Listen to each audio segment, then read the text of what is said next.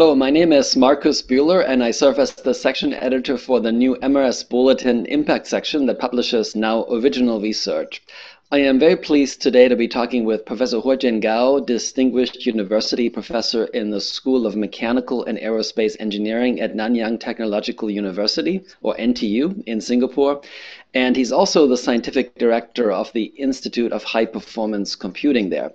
Joining us also today is his PhD student, Bo Ni of Brown University, who has recently defended his thesis, I think last fall. Uh, today we'll be discussing work that Professor Gao and Bo Ni have recently published in MRS Bulletin Impact titled A Deep Learning Approach to the Inverse Problem of Modulus Identification in Elasticity.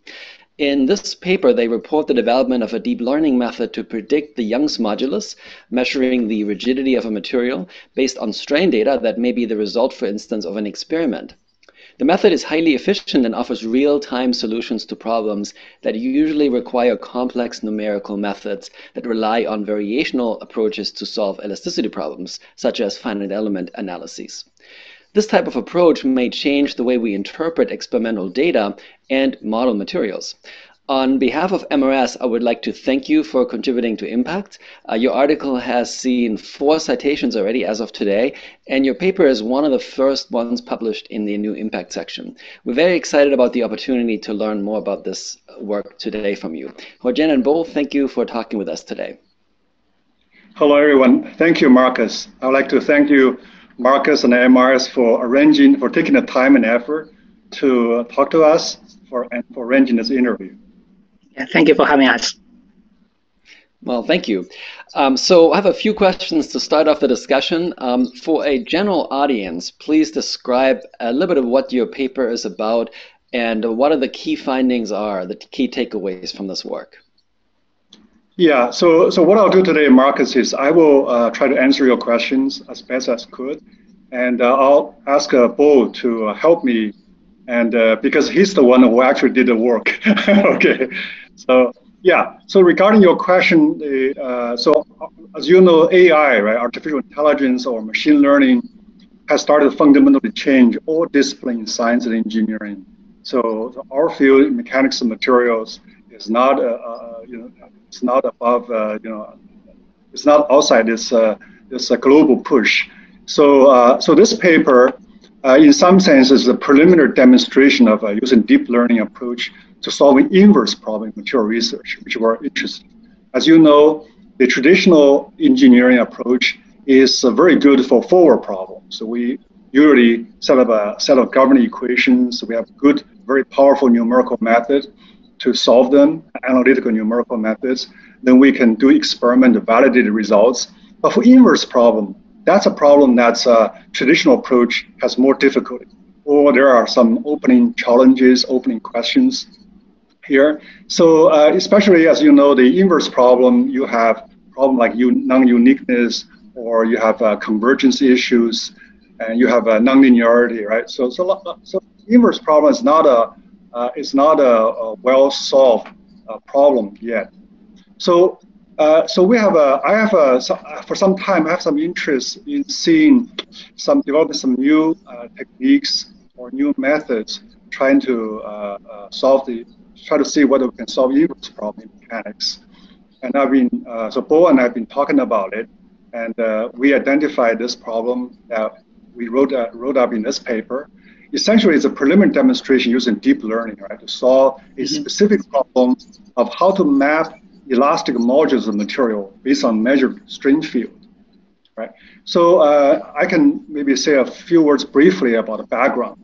The background is probably you can think of uh, like a medical application of elastography, where we try to diagnose cancer cells because cancer cells like breast cancer or prostate cancer, these are like uh, represent some kind of a hardened tissue uh, embedded in a healthy in a in a in a you know in a healthy matrix, healthy tissue matrix. So in, in mechanics, we, we can relate that to some inclusion problems, right? Like hard inclusion in a soft matrix. So the problem is in, in elastography, so what we could do is to apply some compressive load, trying to distort the tissue. Then we can use ultrasound or MRI images to measure the strain field. Those are what we can get. Okay, so currently in the current practice of elastography, usually people have some rule of thumb. They look at where the strain is large, and they say, okay, here's where the uh, module is small, right, or soft. If the deformation the strain is small, and we say, oh, here's where hardened tissue might exist.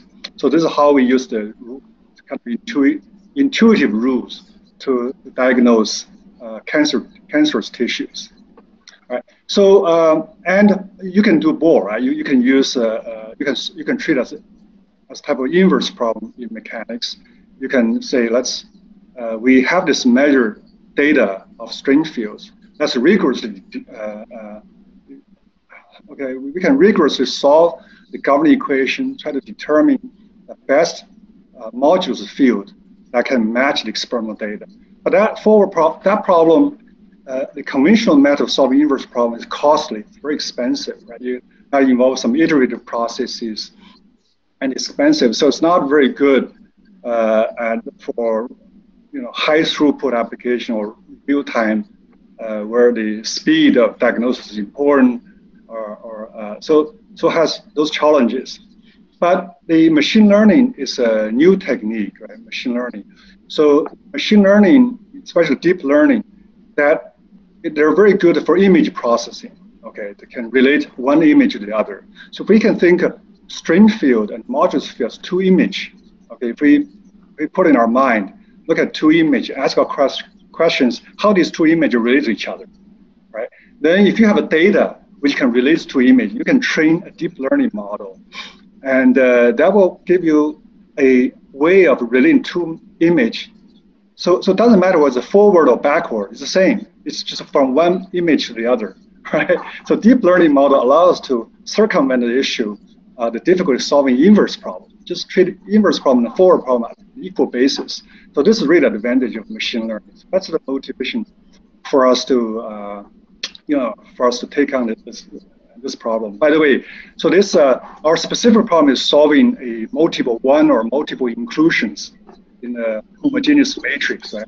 Assuming we have data strain field, okay, that data in the practice can be obtained from ultrasound image or MRI image. But in our case, we use uh, elasticity equation. We use finite element method, which is numerical method, solve the forward problem. So we can solve the forward problem. So we can generate data. We use our domain knowledge to generate data, as many da- as, as much data as we, as we need. Right? Then we can, we can build this uh, machine learning model and try to solve the inverse problem. So, so this is kind of a prototypical problem, prototypical inverse problem in elasticity. And which also we think this kind of approach uh, is basically a platform which can allow us to treat generally inverse problem. We can use combine the deep learning with the domain knowledge with the traditional approaches. Using traditional domain knowledge generate data, help us build deep learning model, then to solve inverse problem. We think this approach is general, can be applied to a generic, to serve a generic approach to solve inverse problem in general. Thank you. So in terms of key finding, right? So uh, the key finding for this problem, I would say, basically we confirm that deep learning can learn a high dimensional mapping between string and modules of our training over a limited portion of data. And as many people, including you, are finding is how powerful this machine learning approach are, right? It's uh, uh, uh because there's no direct, no simple relation between string and modulus, right? As I say, in traditional approach, you do iterative uh, solving a constraint optimization problem, trying to find the best uh, modulus that can match the experimental data or measure data. So there's no direct simple relationship between the mapping. And this is a high dimensional complex mapping. It's not clear immediately whether deep learning can actually uh, learn this mapping. So the biggest finding we have is we confirm that deep learning can indeed uh, learn this high dimensional map between strain modulus. Uh, can I ask a question about the method a little bit? You have used, um, you mentioned deep learning and uh, image processing as a way of, of relating images or solutions and fields. Um, in the paper, you've used um, fairly novel method called a conditional generative adversarial net, and um, I was curious if you could talk a little bit about the, the, the method, this method in particular, and the choice of the method. Why you chose this approach over other deep learning approaches? Okay, yeah. So uh, as you mentioned that we use the conditional generative adversary net, right? CGAN and uh, I will say a few words and I'll let probably Bo, and, uh, because Bo has become uh, quite an expert in that. so maybe he can add some comments on this. Essentially, in general, CGAN has been, uh, was, uh, this, is, this technique was discovered some uh, a few years ago, right? They've been shown by many people to be very powerful tool of image processing, right? As I mentioned in uh, as I mentioned just uh, in my answer to your previous question, we're we're thinking what we have in mind is treating uh, treating this deep learning approach as really two images. Okay, we view the measure strange fields as one image, then module distributed as another image. Right? We're hypothesizing this inverse probability mechanics can be is basically converted into image uh, image to image translation. Okay, translate one image to another. Right? So uh, under the hypothesis, uh, so among these various methods of image processing, CGAN is a very powerful tool. And uh, uh of course, we try some a few other, uh, you know, few other approaches, few, few other, few other different methods.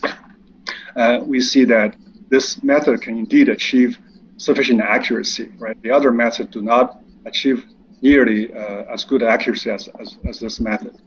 The fundamental reason is actually pretty simple because CGAN, uh, in a CGAN method, you don't need to define a loss function explicitly.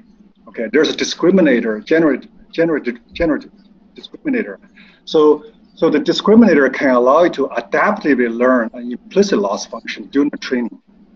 Right? So this adaptivity of the CGAN method, this competition between generator and discriminator, allow you to uh, basically uh, to be uh, uh, essentially to optimize your loss function during training. Okay, so this is a very powerful. Uh, such approach is very powerful. High dimensional mapping to different image processing or really different different fields. Maybe Bo can add a few comments on that. Sure, sure. Yeah, just as you mentioned, actually, there, nowadays there are a lot of exciting development in deep learning, especially on image processing process.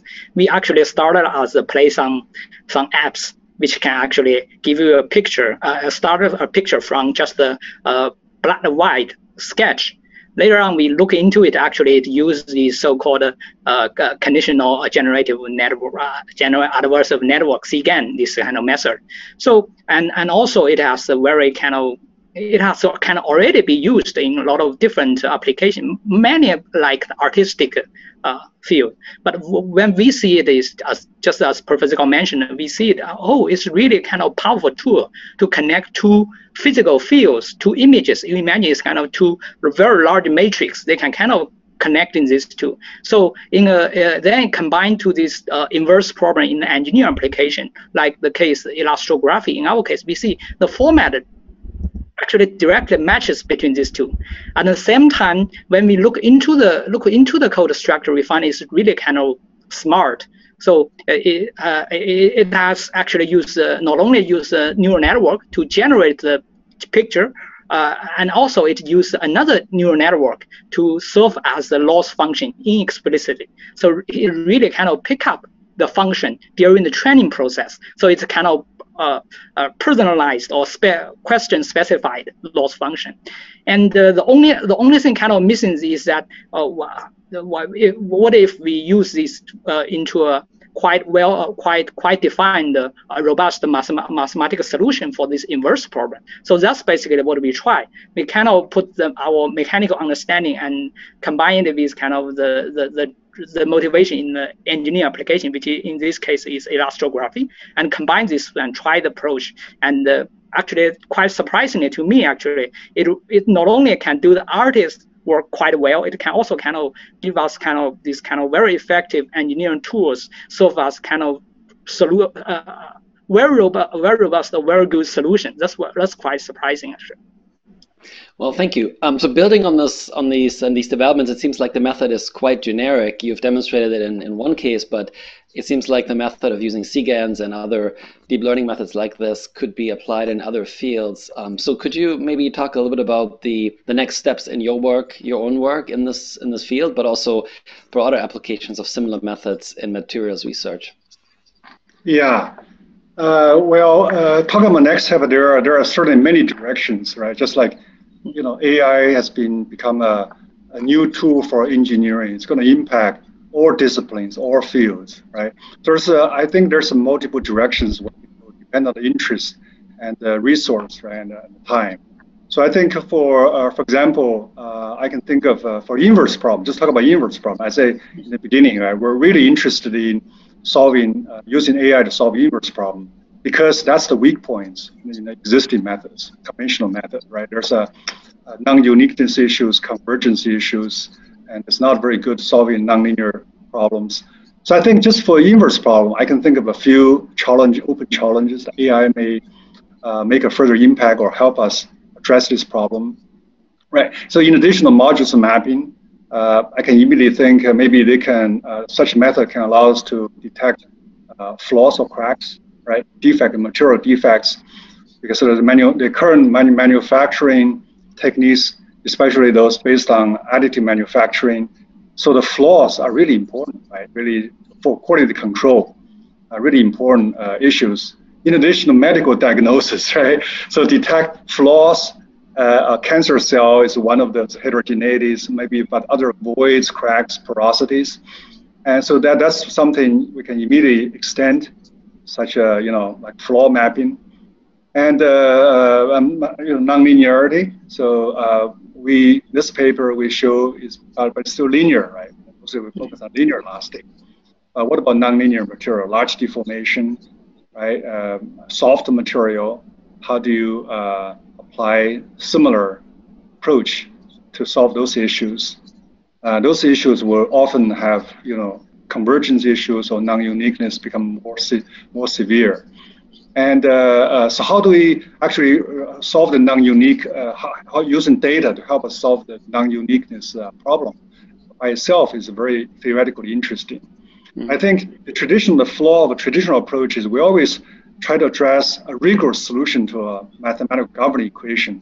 If the governing equation have multiple solutions, then we are sometimes have difficulty, right? Have to identify which is correct. But data, because we're here, we're talking about data.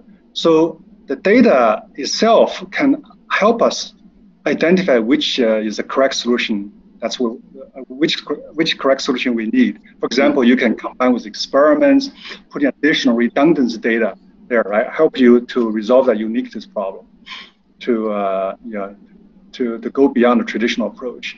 Also for noisy data, right? Here we use fine elements, so we don't have the noise, data noise. We just have the uh, solution, a bunch of data points. What if you have measurement error, right? Statistical error. How do you improve the robustness of the deep learning model? So just for the inverse problem, I think there's a bunch of things, challenges um, I can do. Maybe a, a couple of PhD theses, uh, that's no problem, right? A problem, just solve gen- inverse problem in general.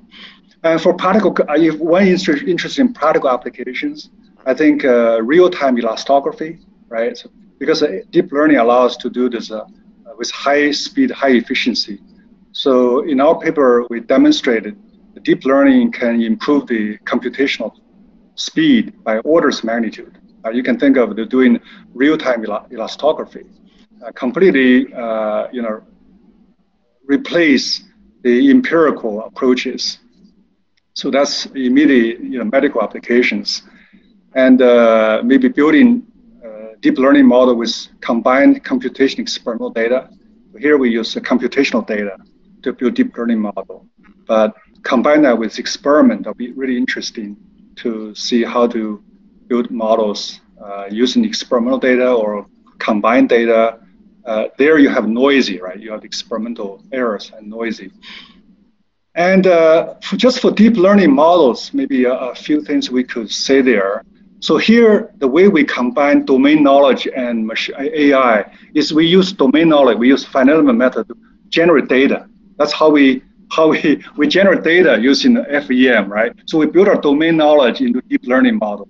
But there's other ways of, of uh, incorporating domain knowledge, such as using mechanics, using governing equation to introduce a loss function to define better, uh, uh, to better define so-called mechanics or physics informed loss function, right?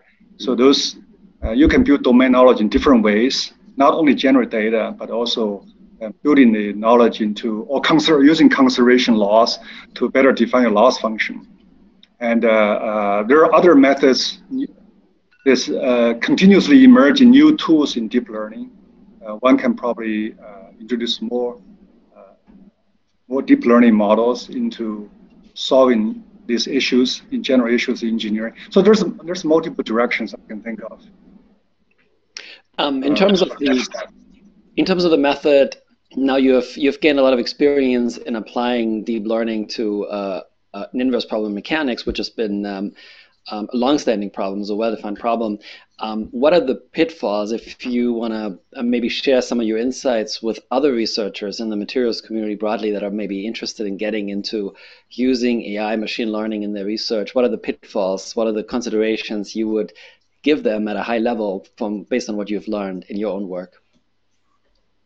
my advice is for people because our background is not computer science, we're engineers. I think for us, AI should be better treat, probably treated. It's better treat AI as a new tool among existing methods in our toolbox, right? We we have our own elasticity, plasticity. We have our own theories and computational methods. Just like I think of AI as a new tool uh, we add to this existing toolbox, right? It's not going to replace domain knowledge. So what we could bring to the table is bring our deep domain knowledge, and then we can help build better AI tool specifically to, the problem that we're interested. Right here we show example.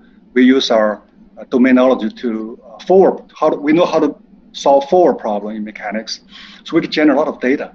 Right, those data then we can build AI model help us solve problem that we cannot solve or we have difficulty solving, which are inverse problem. So there's examples uh, of we can bring something unique to the table, right? We're not not advancing the uh, AI tools itself. we use as a tool, and uh, uh, combined with our domain knowledge, we solve the problem of engineering interest.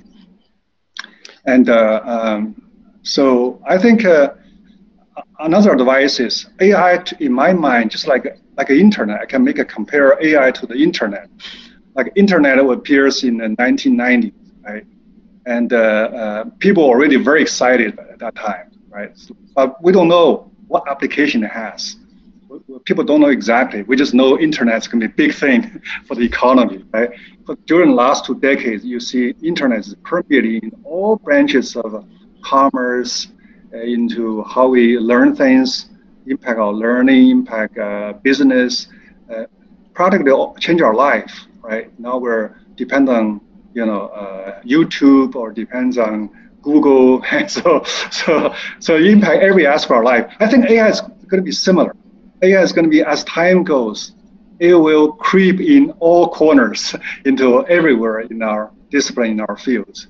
We just have to keep an eye and keep learning, right? We just uh, keep learning what's available, what are new tools, and keep an open mind and combine what, what we know uh, and uh, keep a knowledge of what our challenge problem are, what our interests are, and see if those new tools can help us. Maybe I can uh, just add in one point on, on that. Yeah. So it's actually, uh, just as Professor mentioned, it's really kind of the front line of this kind of interdiscipline process. Uh, process. So actually, from my own own experience during this this work, actually, uh, what I'm learning not only is kind of we, we need to kind of really keep learning these new tools. Also, how to combine these new tools with our uh, domain knowledge. This part actually is also kind of uh, is a kind of key part for actually from from my experience. So this one we use the CGAN as a very good uh, method, but at the same time we also have to think about how to prepare the data. So we're facing the problem of elastography, but uh, the uh, we, we we but we also have to uh, but all the po- the, the possible uh, distribution of the modulus is really kind of unlimited. So you have a very, a very kind of practical problem in, uh, ahead of us. So we use the knowledge learned from the doctors so uh, to abstract the typical uh, distribution of the modulus in this uh, question of interest, for example, here we simplify into this kind of uh, multiple inclusion in matrix kind of distribution, and also how to kind of describe that uh, space. All these actually use the knowledge uh, which has already accumulated either in the application side or in the mechanical side. Then actually how to kind of manipulate this, uh, these uh, these these data in different format and prepare them for the uh, machine uh, machine learning or deep learning tools. So that is also kind of uh, uh kind of uh, very exciting and also sometimes can be challenging process in this. Thank you, Huajian and Bo, and congratulations again on a very exciting and very important work that you've published in MRS Bulletin Impact. I look forward to chatting more with you in the future, and I want to thank you again for joining us today. For more news, visit the MRS Bulletin website at mrsbulletin.org and also follow us on Twitter at MRS Bulletin. And with that, I want to thank you again for listening, and I hope to see you soon.